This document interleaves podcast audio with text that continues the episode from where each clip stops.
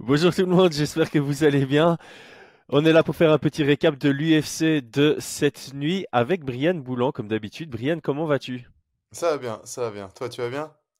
Ouais, écoute, ça va, ça va très bien. Euh, c'était cool que l'UFC commence un peu plus tôt que d'habitude, comme ça. euh, moi personnellement, j'ai regardé une partie de la carte avant de dormir. J'ai dormi, j'ai regardé la deuxième partie ce matin en me réveillant. Donc, avant de nous lancer, cet épisode vous est présenté par notre partenaire unibet.fr.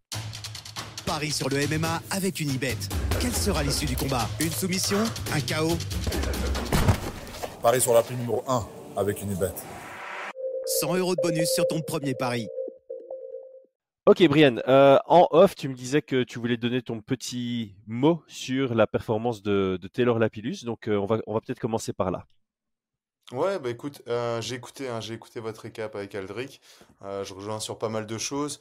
Euh, avant d'écouter le récap, moi j'avais noté pas mal de points sur ce combat-là. J'ai trouvé que c'était un très très chouette combat. Comme vous le savez, moi je, voyais plutôt Taylor s'imposer. Je, je voyais un combat serré. hein. On était, je sais plus, sur un 55-45 peut-être.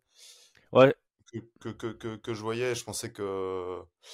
Mais, mais on a eu... euh, voilà, moi, moi, les points que j'ai que, que, j'ai que j'ai notés, c'était sur, euh, sur, bah, sur cette question de défaite. Hein, Qu'est-ce qui s'est passé? Où est-ce que ça a pu pêcher? Et euh, je vais donner les points hein, que j'ai notés. Le premier, vous l'avez noté, c'était sur la question des kicks, et notamment sur la question des calf kicks qui ont un peu surpris. Surpris entre guillemets, parce que je pense que les calf kicks, si tu t'en rappelles, quand on a, on a fait euh, les pads. Il y a, il y a un moment où on avait proposé euh, euh, Taylor, tu te rappelles? A ouais. Et, et ouais, ça faisait ouais. Bah, partie un petit peu de, de ce qu'on de ce qu'on avait noté, que les calf kicks, c'était quelque chose qui, qui, qui passait relativement bien, tu vois? Mhm. Et, euh, et donc, c'était le premier point. Je pense qu'il les a plutôt bien gérés après.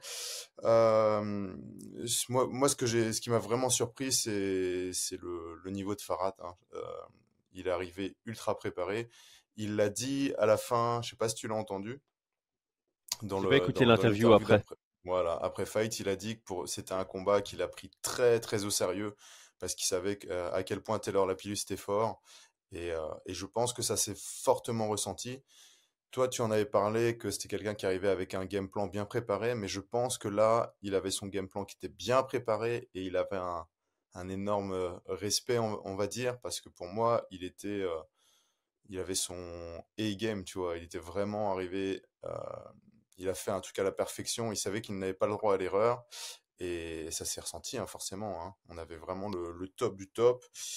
L'autre point qui, que, où je me suis posé la question, c'est sur, sur la dimension physique. On n'en a pas parlé en, avant parce que je pensais pas que ça allait trop, trop compter sur ce combat-là. Mais j'ai eu l'impression quand même qu'il était un peu plus euh, costaud que Taylor. Et Taylor, on avait parlé avant que ça faisait partie aussi des, des, des questionnements s'il pouvait descendre en, en 57. J'ai eu l'impression quand même qu'il y avait une dimension, euh, une petite différence physique, tu vois, euh, qui a pu, qui a pu jouer aussi dans les frappes, dans la lutte, et notamment sur, euh, sur cette fatigue euh, musculaire hein, dont, euh, euh, je sais pas si tu l'as ressenti, mais je trouvais que, alors, euh, euh, que sur le deuxième troisième round, on le sentait un peu plus éreinté, euh, Taylor. Ouais, clairement, clairement. À partir de la deuxième partie du combat, en fait, à partir de la moitié du deuxième round, je, sentais que, enfin, en fait, c'était visible. Tu voyais qu'il fatiguait physiquement, mais aussi peut-être un peu mentalement aussi. le fait que le, combat n'aille pas dans la direction que lui souhaitait. On sentait que ça le frustrait peut-être un peu. Euh, bon, là, évidemment, je, je, je spécule, c'est ma perception du, du combat, mais je te rejoins amplement. Euh, pour moi, Farid, sur la deuxième partie du combat, il était beaucoup plus frais que, que Taylor Lapillus. Ah ouais. Ouais, franchement, c'était assez impressionnant le cardio de Farid. Euh, de Farad. Par contre, tu Farid, vois, ce Farid que Bacharat. disait Farid. Ouais, faut que je mélange les deux en fait. Ce que disait Taylor Lapillus, c'est que on lui a demandé, ouais, ça n'a pas manqué un peu de cardio? Il dit non, non, mon cardio ça allait, mais musculairement. Et c'est vrai que bah, quand on dit qu'il y a un, un cardio, bah, c'est cardio euh, général, tu vois? Ouais. Donc au niveau respiratoire, il semble que ça tenait très très bien, il n'y avait pas de souci, mais au niveau musculaire, que ça répondait moins bien et que ça lui permettait pas de pouvoir euh, faire ce qu'il souhaitait faire. Donc il a été éreinté musculairement. Donc ça, c'est, euh, il- faut, réfléchir aux facteurs. Est-ce que c'est la, différence physique? Est-ce que c'est la, le changement de préparation Parce que j'ai vu qu'il y avait pas mal de questions qui sont toutes intéressantes hein, sur ce genre de situation. est-ce que est-ce que c'est la dimension physique L'intervieweur de je sais pas si c'était RMC ou je sais pas quoi, qui lui a demandé si c'était son nouveau euh, weight cut. Donc là, il a, il a testé un nouveau weight cut sur ce combat. Est-ce que ça a pu l'affecter? Est-ce que c'est euh, sa manière de s'entraîner qui a changé Parce que j'ai vu que dans les commentaires, il y en a qui demandaient est-ce que le changement de camp a pu euh, est-ce que s'il était resté, enfin voilà, est-ce que le changement de camp, de, de, club, ça a pu interférer? Donc les méthodes d'entraînement sont peut-être différentes. Est-ce que son cardio est lié à ça? Donc c'est plein de questions qu'il faut avoir. Mais en tout cas, c'est clair que j'ai trouvé que son cardio a commencé à lâcher milieu du deuxième. Et mmh. euh, voilà. L'autre point, on en avait parlé, le, la garde ouverte. D'habitude, c'est le gaucher qui est avantagé euh, sur, la garde euh, sur la garde ouverte. Donc, on s'attendait à ce qu'il soit le, le, plus à l'aise. Mais moi, j'en avais parlé. Je trouvais très, très bon Farid en garde ouverte. Il avait un style un petit peu, tu vois, euh, type McGregor, tu vois. Je pense qu'il est un peu influencé par lui. Et on l'a vu, il était très, très à l'aise en garde ouverte, euh, Farid Bachar. C'est très étonnant, hein, c'est vraiment étonnant, mais je trouve bien meilleur en garde ouverte qu'en garde fermée. Je pense que c'est lié à ça, et on l'a vu ce soir. L'autre point que je me suis posé, c'est quand tu fais euh, des synchrones. Il a fait combien de ceintures Taylor avant? Euh, bah, écoute, il en a pris deux au GMC, euh, une à l'ARES et euh, une au TKO avant ça. maintenant, je ne sais pas si GMC sont des combats prévus en 5 rounds ou pas, mais en tout cas, TKO et Ares. TKO et Ares sont des combats prévus en 5 rounds. Maintenant, quand il a pris la ceinture contre Manès, je crois qu'il finalise dans le troisième. Et quand il a pris la ceinture contre Pen. Oui, oui, oui, tu es, préparé pour 5 rounds. Maintenant, t'es pas testé sur rounds. Pour moi, il y, a, quand même une différence entre les deux. pour synchrone et tu, tu, tu, abordes les combats. Et, et ça aussi, c'est tout que je me demande si euh, des fois, quand tu passes dans du synchrone, revenir à du 3 rounds, c'est pas les mêmes intensités, tu vois. Et mmh. peut-être qu'il a été un peu surpris sur ce, ce type ah. d'intensité qui, qui, peut fatiguer, hein, parce que quand t'as un gars qui rentre, euh, tu vois ce que je veux dire? Ouais, je, te coupe une seconde juste pour valider que qu'au GMC, c'est deux décisions qui gagnent et c'est deux fois en 5 grandes. Donc, il a, au-delà de la préparation, il, a, il avait l'expérience sur 5, enfin, il a l'expérience sur 5 grandes et sur cette intensité-là. Sur cette intensité. Moi, je vous avoue, quand je fais un 3x3 avec un amateur, des fois, je me fais surprendre parce que l'intensité est encore plus importante que sur un 3x5, tu vois. Mmh. Tu vois ce que je veux dire? Ouais, ouais, tout à fait. Il faut, il faut être capable de gérer ça. C'est euh, c'est comme si tu as trois, trois sprints de 100 mètres à faire, alors que toi, tu es habitué à faire trois sprints de 200 mètres, tu vois. Et sur un synchrone, c'est 5 sprints de 200 mètres. C'est la comparaison que j'allais utiliser aussi. Voilà. Quand tu es habitué à faire le même 5 sport. 200 mètres. Ouais, j'allais dire c'est le même sport, mais si tu en gardes sous le pied. Ouais, si tu en gardes sous le pied, ça peut être euh, dangereux. Et donc, toi, toi tu es là, tu en as gardé, tu es habitué à garder sous le pied pour ton 4 et ton 5 et tu te fais un peu avoir parce qu'en gros, il fallait aller plus vite sur les, sur les deux premiers 200 euh, mètres, tu vois. Mmh Donc ça, c'est la c'est l'autre point. Et, euh, et je crois que c'est tout. Garde ouverte, qu'est-ce que j'avais mis? Debout. Ne je sais plus, mais en tout cas, en tout cas, moi, j'étais vraiment, vraiment impressionné par Farid. Euh, Bacharat, je sais que euh, est-ce que, enfin voilà, est-ce qu'il fait partie on peut on peut rien prévoir sur les sur les sur les 61, savoir s'il si, rentrera dans le top 10, top 15, top 5, champion parce que le niveau il est, il est phénoménal. Ah bah, ça, fait peut-être une belle transition justement. Euh, je sais pas si tu as regardé le combat entre Ricky Simon et euh, Bautista. Euh, très très chouette combat. et justement, c'est là où tu dis, allez, tu as, un gars, euh, Ricky Simon, qui a quand même été testé contre les, les, gros noms de la division, qui est numéro 13, euh, qui pour moi a un très gros niveau. Et euh, mmh. Bautista, qu'on connaissait pour euh, notamment un KO sur genou sauté, un, beau highlight dans sa carrière, il nous a sorti une incroyable performance, quoi. Vraiment oh, très, très, très, très beau. Et c'est là où tu vois le niveau de cette division, il est stratosphérique, vraiment. ah ouais, faut rien parier hein, sur ces combats. Sur, sur, en 61, faut rien parier. ah bah Moi, oui, justement, ça, parce que euh, toi, t'avais mis un, combo. Enfin, on avait tous les deux mis un combo av- avec Ricky Simon dedans. Ouais. Euh, moi, j'ai de la chance parce que mon combo, il est annulé euh, vu que le combat de Cap a été annulé. Donc, je suis Ah, sauvé dessus. Mais toi, tu perds tes unités, euh, tu perds tes deux unités dessus. mais je, les- perds avec plaisir parce que le combat, franchement, je t'avoue qu'à Ah ouais. partir de, du deuxième round, j'espérais vraiment que ça soit euh, Mario qui, qui l'emporte. Je trouvais, enfin, tu vois, que ça aille vraiment dans son sens. Pour moi, j'avais peur d'une. euh, dans le troisième round, je me suis dit, si, s'il se fait bloquer au sol, on pourrait avoir une décision partagée ou un truc comme ça, parce que le premier round était euh, difficile à Hmm, scorer en soi. Et ouais, d'ailleurs, on l'a vu, hein, il y a deux juges qui l'ont donné à Mario et un juge qui l'a donné à Ricky Simon sur le dernier ouais. coup. Euh, mais franchement, c'était magnifique. Techniquement, est-ce que c'est pas le en lutte hein, ce qu'on appelle le, le, le sucker drag? Je sais pas si tu vois ce que c'est. Sa sortie de guillotine. Oui, il a fait, euh, je voulais t'en parler, justement. Il l'a fait 5-6 fois sur le combat. Il était euh, incroyable. Ouais. Avec une vitesse et une exécution eu. parfaite, euh, c'était impressionnant. C'était magnifique. euh, les killing shifts qu'il a placés, magnifique. Les genoux, c'était, c'était... Techniquement, c'était un vrai petit caviar, quoi. Si vous ne l'avez pas vu, il faut vraiment aller. Euh, c'était vraiment, vraiment bien, quoi. Le timing sur ses genoux aussi, euh, dans le premier round, je pense qu'il il a à deux doigts de, de mettre un gros KO sur Simon sur un coup de genou, alors que Simon faisait un, euh, un roll under. Euh, ça fait penser à Dan Hooker contre euh, Ross Pearson.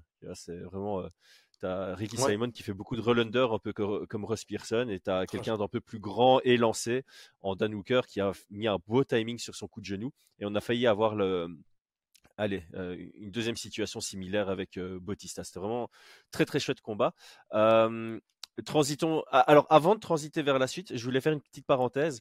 Euh, on, débat toujours de MMA ici, mais j'avais fait une petite preview sur les, combats de boxe anglaise de ce week-end. Donc, félicitations à Christian Mbili qui nous a sorti une très grosse performance en boxe anglaise. Et alors, euh, Arthur Beterbiev qui a été merveilleux aussi. Je sais pas si tu as déjà eu l'occasion de, de regarder, mais super performance non, et on espère encore. le voir contre Bivol après. Euh, bah, je conseille fortement. Bon, bref, on revient sur le sur les MMA, mais je trouve que c'était une parenthèse importante à, à souligner pour les fans de, de sport de combat. Euh, Jim fucking Miller. Ce surnom lui va bien. C'était mon deuxième, mon deuxième choix hein, sur la carte en, en combiné. euh. Ouais, Écoute, moi, j'ai- c'était celui où j'étais le plus confiant. J'ai eu un petit peu peur. ouais, Euh, franchement, franchement, il est là, quoi. hein. C'est, c'est chouette. C'est, Voilà, on, on, on, va pas construire euh, de, de, euh, de, de- de plans sur la comète, jamais avec lui, mais c'est, c'est, c'est vraiment des combats fun à regarder, quoi, tu vois. C'est pour ça qu'il est toujours là. Techniquement, j'ai, j'ai, j'ai, j'ai- j'ai kiffé. J'ai vraiment bien aimé sa stratégie. Euh, c'était vraiment un, un- un chouette combat. Il a placé aussi un killing shift, tu vois. Il rentre une, deux, il change de garde, il va avec un, un crochet, un uppercut au corps, tu vois, là. Euh, magnifique, tu vois. Voilà, ouais, ouais. Ouais. Et, euh, et Et parlons de Jim Miller avant de passer peut-être au, au main event euh, et, et aux autres combats que tu voudrais aborder. Euh, pour la suite, parce que clairement, Jim Miller, il a combattu au- à l'UFC 3, euh, 100, il a combattu à l'UFC 200, donc il peut être le seul combattant à faire UFC 100, 200 et 300, à moins d'un retour de Brock Lesnar, ce qui est moins probable. Euh, là, il a Mhm. call out Matt Brown, Paul Felder. Et j'ai vu quelqu'un sur Twitter proposer euh, Paddy Pimblet. Je trouvais que c'était pas une mauvaise idée. Euh, qu'est-ce que tu, dit qu'est-ce que tu en Pimblet, tu penses? vas prendre tous les ancêtres. Ouais, sauf que celui-ci, il est encore euh, très, très, très dangereux. Pas dit The Old Man Hunter. Le Ouais, sais chasseur pas, de moi vieux, j'aime bien les trois idées, honnêtement. J'aime bien les, les, les- les deux premières idées. J'aime bien pour le côté euh, vétéran contre vétéran. euh, des- les, les trois noms, enfin Jim Miller, Matt Brown et euh, Paul Felder, je trouve que c'est trois bons ambassadeurs du sport. Donc pour l'image, ça peut être sympa. Et Mhm. puis euh, bah, Jim Miller contre Paddy Pimblet pour le, le côté euh, name value, ça fait sens sur, Ouais. un- sur une carte comme l'UFC 300. Donc ouais, les trois Mhm. propositions me semblent intéressantes. Bah écoute, moi j'aime bien la proposition 1 et la proposition 3. Euh, la proposition 1 contre Matt Brown, euh, j'aime bien parce que j'aime beaucoup le travail que, de Jim Miller, euh, ce qu'il fait au corps, tu vois. Mhm. Les, les combinaisons, d'aller chercher le corps, ça j'aime bien. Et puis bah, Brown, on connaît un petit peu son, son point faible. Donc euh, ça c'est un petit un truc qui m'intéresserait. Euh, contre Paddy Pimblett, ça peut être cool aussi parce que euh, c'est, ouais, ça pourrait être vraiment pas mal. Ouais, ouais. Je pense Hmm. que Jim Miller serait quand même favori sur ce combat-là, tu vois, pour autant. Mais ça sera un En tout cas, s'il l'est pas, je mets mes unités sur lui. Euh, je pense que euh, si, si Jim Miller n'est pas favori, euh, lié à la hype ou euh, au narratif euh, jeune contre vieux, enfin vieux, on s'entend, hein, euh, Mm. kilométré, Oui, bien sûr. euh, je, je crois que ce serait une- un, un- un pari intéressant de, de se positionner sur Jim Miller si- s'il est underdog contre Paddy Pimblett. ok, est-ce qu'il y a un autre combat euh, duquel tu voudrais parler avant qu'on qu'on attaque le main event? Bah, non, pas réellement. Je sais que t'avais mis, euh, t'avais mis une unité sur le. Ah non, sur OS? Enfin, pas, pas sur lui, Ouais, mais sur Os, ouais, le ouais, fait que je ça allait pas je- durer. j'a- non, non, j'avais justement, euh, euh, j'avais mis euh, un quart d'unité sur Os à la décision. Euh, je savais que c'était ultra ri- Ah, risqué, c'est pour ça que j'ai mis un quart d'unité, mais tu sais, ah. j'étais parti du Mais tu voyais le principe. combat pas euh, durer, toi, non? Ouais, euh, en, en fait, mon pronostic, mon pronostic, c'est ça se finit au premier round. Mais la cote, euh, il y avait aucune Ah ouais, valeur dessus. Je crois que c'était intéressante. 1-12. Genre que le Mhm. combat finisse euh, au premier round, c'est ça que j'aurais mis euh, de base, mais c'était genre 1-12. Je me suis dit, ok, c'est pas Ah fun. Et puis je me suis que. imaginé un scénario en me disant, Phil Hose, il doit être conscient que son menton, il sert plus à rien. On l'a déjà vu bloquer le combat contre euh, Nassourdine. Imavov. Ouais. Et face à Bruno Ferreira, ben, il doit se dire que le mec risque vraiment de l'éteindre, donc il va vouloir bloquer le combat. Et je me suis dit, bah, il y a, il y a un monde dans lequel il, il va chercher la décision en bloquant le combat. Ah ouais. Et donc je me suis dit, allez, je vais mettre un quart d'unité sur le, le combat qui, qui perdure. Ouais, j'avais juste souvenir que t'avais que t'avais dit que ça, ça risquait de pas durer euh, plus d'un Ouais, round, tu vois. ouais ça, c'est- ça, ce que je t'avais euh, dit en ouais, je me off, je rappelle. pense. Mm, mm. Bon, pas grand-chose à dire. Ouais, pas grand-chose à dire sur ce combat-là. Euh, euh, c'était euh, ce qui était euh, pas, pas des plus intéressants. Non, je suis ok pour, pour passer sur Ankalaev Ok, bah juste alors, juste Joshua Van, un nom à retenir, je, je le balance comme ça. Et maintenant, parlons de Anne Kalev contre, contre Johnny Walker. Qu'est-ce que tu as pensé du, du combat qui a failli de nouveau se terminer, se terminer sur un coup illégal de euh, Vas-y, je, je, te lance. Tu sais quoi, je vais te mettre d'abord dans la sauce. Euh, Est-ce que Anne Kalev contre Pereira t'intéresse? Et après, on, reviendra sur la partie euh, technique du combat. Tout, pourquoi, pourquoi dans la sauce? Ouais, tout- tous les, tous les futurs combats de Ankalaev m'intéressent d'office. Hein. Ok. Euh, ouais, ouais, ouais, non, il y a, on, on en a parlé. Il y avait un élément qui me posait problème vis-à-vis d'Ankalaev. Euh, on va en reparler. Et j'ai l'impression qu'il a, euh, qu'il a fait un travail dessus. En tout cas, euh, non, j'ai vraiment hâte de voir ce qu'il va faire pour la suite, quoi. Hmm. Enfin, il y a deux points. euh, Il y a deux points, mais il y en a un particulier en ce qui concerne le combat. d'accord. Bah, euh, toi, bah, t'en- Vas-y, je vas-y, pose commence. la question. Ouais, vas-y, Euh, vas-y. Bah écoute, euh, moi je trouve un combat qui, qui part, euh, qui part relativement bien. Donc on, sans, sans surprise, ça, ça, ça travaille sur les, sur les calf kicks, les low kicks des deux côtés. Euh, on a un Walker qui propose, fin du premier round, euh, un petit peu d'extravagance, tu vois, avec, euh, avec ses déplacements de, euh, Capoeira. de capoeira, tu vois, et puis euh, plutôt pas mal. Un Ankalaev qui reste concentré, et c'est peut-être ça le plan, le point le plus important. Donc, comme tu l'as dit, il y a eu un coup illégal, c'est celui dans les parties, c'est ça, hein? Ouais. Il y en a eu. Ouais. Donc un coup illégal, il reste dedans. Euh, Joey Walker qui commence un petit peu à partir dans tous les sens, il reste concentré. Moi j'avais un petit peu peur, tu vois, que qu'il sorte de son combat. Et en fait, non, non, il reste bien, bien concentré. et puis il connecte sur une sortie de clinch. Enfin, c'est sur, sur quelque chose qui est, comment dire ça? Euh, une position qui reste quand même dangereuse, tu vois. Donc, euh, quand, quand il monte sa jambe, euh, Walker, et qui, qui, rec- qui cherche à, à frapper un petit peu dans, dans, dans, dans cette zone d'ombre, lui il reste bien concentré et il met son crochet arrière. C'est magnifique. Et puis après, la dernière frappe, il, a, il, a- il reste quand même, Walker a, a quand même un bon menton parce que vu, vu la Ah ouais. patate, la deuxième qui se prend, là, oh là là, moi je pensais qu'il. Tu meurs là-dessus, normalement. Ah ouais, non, non, mais après, on voit qu'il a, qu'il a très très mal. hein. On voit- genre, c'est plutôt rare qu'un combattant de MMA euh, montre de la douleur suite à avoir encaissé un coup. Bon, ça nous arrive ça arrive de voir ça suite à des coups au corps surtout, mais au visage, c'est rare de voir quelqu'un qui n'arrive pas à rester stoïque.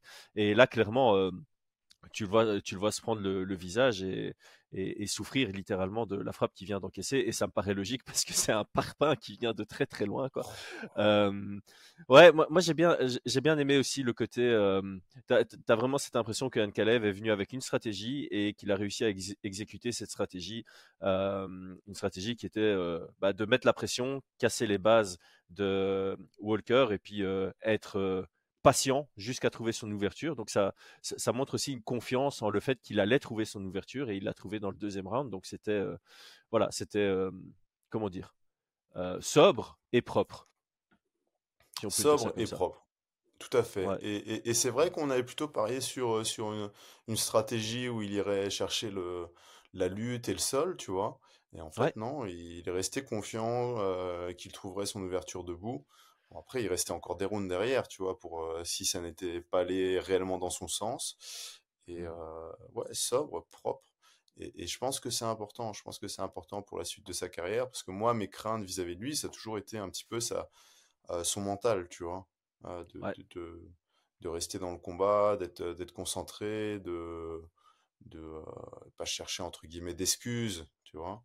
Et là, et, la manière dont Walker, tu vois, quand, quand il prend un coup, il dit ouais, regarde la caméra, ouais, tu vois, ça peut, euh, en tant que combattant, dire oh là là, te, te, te rappeler de mauvais souvenirs. T'as as, eu un no contest sur, sur, euh, sur une, une décision euh, du docteur un peu, un peu étrange, on est, on peut, on est d'accord. Euh, vraiment étrange, tu vois? Et, ça peut te sortir du combat, dire oh là, euh, je dois, je dois faire attention. Il aurait pu euh, se dire je vais aller en lutte parce que j'ai pas envie de me faire arrêter parce qu'en striking je fais, je fais encore une boulette, tu vois? Mmh et non, et, il est resté bien concentré. Et donc ça, ça me plaît beaucoup pour la suite. Yes, bah justement, belle transition. Parlons de la suite. Donc on est dans une dans un cas de figure assez intéressant chez les light heavyweight. Je pense que clairement, avec cette victoire, Ankalev mérite son title shot contre euh, mmh. Pereira. J'ai un tout petit peu moins apprécié son interview. Euh, j'ai vu une bribe d'interview où il, laisse entendre que contre Pereira, il n'utilisera pas sa lutte et ce sera un combat debout. J'espère que c'est du euh, mind game et que voilà il compte rentrer dans un éventuel combat avec Pereira avec un objectif quand même de, de lutter ne fût-ce qu'un peu pour changer la dynamique Ici, on est dans une situation où l'ancien champion Jamal Hill a laissé sa ceinture vacante parce qu'il s'est blessé. Mmh euh, petit clin d'œil à John Jones, hein, tu devrais faire pareil. on ne sait pas encore quand revient Jamal Hill, mais s'il revient maintenant, est-ce que Jamal Hill prend la priorité contre Pereira ou bien Anne Kalev combat? Est-ce que tu as une préférence?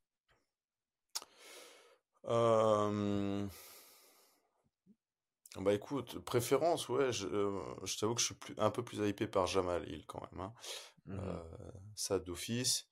Euh, je pense que quand t'as, quand tu laisses la ceinture comme ça pour une blessure, pour que pour ne pas bloquer la division, je pense que tu dois quand même avoir entre guillemets la, la, priorité et, et ça doit être logique, tu vois. ça doit être logique. Tu reviens, t'es, t'es fit, tu, tu recombats pour la ceinture directement. Ouais, je suis entièrement d'accord. Sinon, sinon, ça va pas. Sinon, tu fais euh, non, non, je garde la ceinture, etc. Tu vois. Ben c'est ça, c'est ça. En fait, l'UFC se doit de lui donner le title shot quand il revient, parce que sinon, les futurs champions qui seront dans sa situation se disent ah ouais non mais quand Jamal Hill a laissé sa ceinture vacante, il a dû refaire ses preuves. Non, ça peut pas. En plus de ça, honnêtement, enfin moi j'ai adoré sa performance contre Glover Teixeira, donc euh, ah euh, ouais, pour, pour, pour, moi, c'est la logique. J'ai rien contre Anne Kalev, comme je viens de le dire. Là, avec cette victoire, il, il, montre que sportivement, il mérite le title shot, mais il y a une mmh. certaine logique à, à tenir. Et pour moi, Anne enfin, en, fait, ça dépend vraiment du timing. Si Jamal Hill peut revenir d'ici peu, j'aimerais voir, euh, je sais pas moi, Pereira contre Hill en, en, avril ou mai. Et ça permettrait mmh. d'avoir euh, Anne Kalev en septembre-octobre. C'est pas trop, mmh, trop long d'attendre 7-8 mois pour un title shot, je trouve. Non, je trouve que c'est acceptable. Du tout. Mmh. Et, vu où on était euh, Ankalaev à se poser la question pour la suite de sa carrière, euh, là, prochain combat, il doit ouais, attendre, euh, attendre le combat pour la ceinture, soit, soit directement parce que Jamal Hill euh, n'a pas le temps d'être prêt, tu vois, et donc ça serait l'inverse. Donc il reviendrait pour octobre-novembre et ils organisent ça dans la, dans la foulée Ouais. Pereira Ankalaev, tu vois. Ouais, clairement. Les deux m'intéressent, hein. Euh, les deux m'intéressent. Mais en tout cas, le, sur le, une question le triangle m'intéresse. politique, mmh ouais, pareil. Mais euh, pour une question politique et de gentlemanie, entre guillemets, euh, Jamal Hill devrait, devrait passer s'il si, si, si, est prêt, tu vois. Mmh. Ouais, et puis je trouve que ça tombe bien en fait d'avoir une situation comme ça chez les light heavyweight parce que en dehors de ces donc de ce triangle qui serait chouette, hein, moi j'aimerais bien voir euh, Pereira contre Ankalaev, Ankalaev contre Jamal Hill, ça m'intéresse, Hill comme, contre Pereira, ça m'intéresse. Et en fait, ce temps-là, ben, tu vois, tu as des gars comme Blakovic qui sont toujours dans le top du classement, mais qui n'ont pas encore d'argument pour un title shot, qui doit potentiellement gagner deux combats avant de pouvoir argumenter. Euh, il y a Yiri mmh Prochaska contre Rakic à l'UFC 300 je pense que le vainqueur pourrait avoir un argument, mais peut-être pas encore assez solide. Et donc moi, ça me dérange pas justement qu'on ait déjà, euh, euh, peu importe euh, que Anne Kalev prenne Pereira ici bientôt et puis que Jamal Hill quand il revient il prend son title shot ou l'inverse. Je pense que c'est légitime d'avoir ça. On, on, bloque pas une division dans laquelle il y a 3-4 contenders. Donc on peut se permettre ça et c'est assez facile pour l'UFC et assez plaisant pour les fans d'avoir cette situation. Ouais je suis entièrement d'accord. Entièrement d'accord. Eh ben, on, est d'accord. Est-ce qu'il y a quelque chose à rajouter sur, euh, sur cette soirée combat ou, euh, ou alors on a fait un beau petit tour et, et on se dit à mardi? Écoute, moi je, je regarde mes notes, j'ai fait le tour, j'ai fait le tour. Je t'avoue que c'est encore un, un, petit événement, mais qui a tenu toutes ses promesses. Donc euh, ça fait plaisir, parce que ça faisait longtemps qu'on n'a pas eu du. Ah ouais. Hein. Et, ah ouais, et puis la, la, la, semaine prochaine, c'est un, un pay-per-view, donc on reprend bien là. Ouais, ouais, ouais, nickel, nickel. Bah écoutez, en... n'hésitez pas en commentaire à dire ce que vous en pensez hein, sur, euh, sur l'événement et puis, euh, et puis bah aussi euh, sur, sur le point de vue que j'avais sur, sur la perf de, de Taylor. Je regarderai aussi les avis, ça m'intéresse bien. Ouais, alors commentez, likez, abonnez-vous et on se retrouve bah, dès demain. Il y aura des vidéos qui sortiront sur la, la chaîne. Il y a ah, Dem, il y a du contenu, il y a de l'activité pour l'instant. On a, on a beaucoup de choses à couvrir. Là, on. Eh, ouais, et alors on s'est membre de la chaîne aussi parce qu'il est temps que nous on libère un peu plus de temps, euh, qu'on puisse travailler un peu moins professionnellement pour euh, se concentrer un peu plus sur YouTube et traiter tous les sujets qui nous intéressent parce que ouh, il y en a un paquet. Bon, Brian, merci pour ton temps et à, à mardi. Ciao, ciao. Bon dimanche à tous, ciao.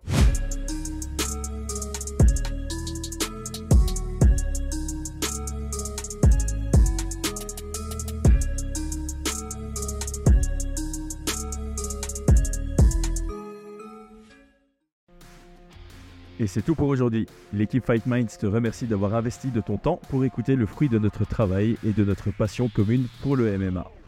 Nous t'invitons à t'abonner à notre podcast et à nous mettre un petit 5 étoiles si notre travail te plaît, ça nous donnera toujours de la force. Et si tu veux donner un petit coup de pouce à notre projet, parle de nous autour de toi, ça contribuera à notre développement.